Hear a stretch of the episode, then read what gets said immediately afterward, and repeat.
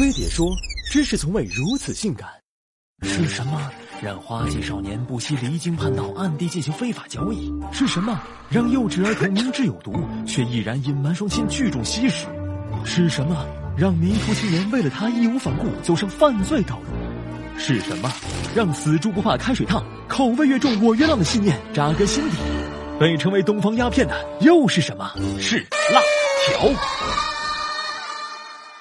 辣条以面粉、豆粉为主要原料，再加以调料和食品添加剂，成就鸡鸭鱼肉的丰富口感，可单吃，可下饭，可配菜，可佐酒，虽叫辣条，但除了条，还分片、块、段、丝儿等形状，或大或小，有粗有细，尺寸任君挑，口味随你选。价格十几年如一日，一毛一根的亲民，五毛一包的轻奢，几块一袋的高端，既满足炫富，又是屌丝的救赎。犹记得那时，我们还很天真，喜欢谁不是因为他房里有车，卡里有钱，而是那天阳光正好，他手里揣着包辣条。辣条的强大魔力，让人一看到这两个字就引喉生津，躁动不已。只要撕开一道缝儿，立马飘香十里。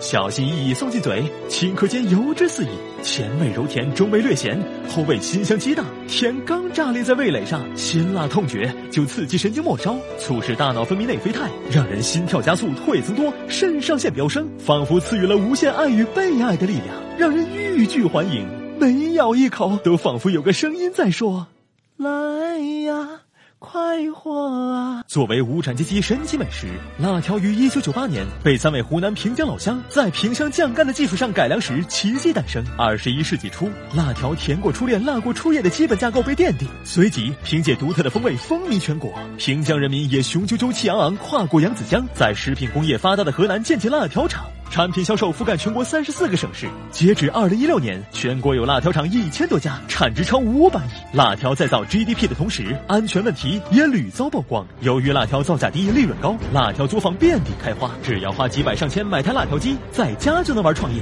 许多小作坊为了压低成本，更是滥用化学添加剂、防腐剂，导致辣条生产卫生条件差，金属含量超标，食品原材料劣质。每包辣条成本不到一毛，却让消费者的健康不断减一秒。但一竿子打翻所有辣条是不辩证的。辣条界的正规军已经搞起了现代厂房，不仅工人必须穿戴齐全才能进车间，原料也不断升级，用优质原料和天然香料代替添加剂。大佬们还抱团成立了辣条食品安全商会和应急处理小组。一四年，某龙牌辣条甚至高调出道，线上开启旗舰店，发布会恶搞苹果，包装走极简风格，随便一出口就和某干妈平分天下，卖出了高价。二零一五年还开了线下实体店，集试吃体验、产品展示为一体，所以。吃就吃大品牌合格辣条，遇到三无辣条就举报。违规辣条虽然不能吃，但它能发电呐。二零一五年，郑州集中焚毁七十吨违规辣条用来发电，那些天只要华灯初上，就满城辣条飘香。吃辣条就像看恐怖片，不敢吃又想吃，吃的过程刺激，吃完了回味无穷。但辣条终归是零食，不能当饭吃。往大了说，违规辣条高铝高添加剂，吃多了影响智商，引发癌症。正规辣条现阶段也是多钠盐多油，吃多了容易高血压。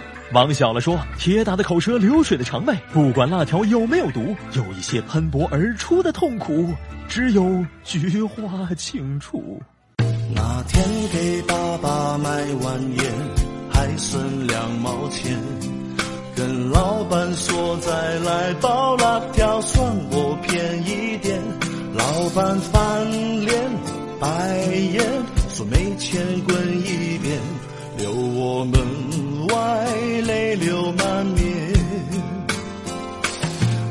如今我不差钱，山珍还未吃遍，心里面始终有个未了的心愿。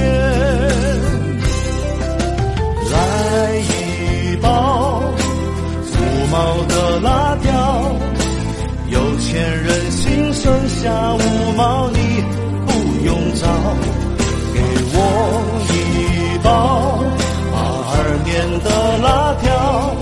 这家小卖部今后我承包，抬头挺胸表情骄傲，我还是。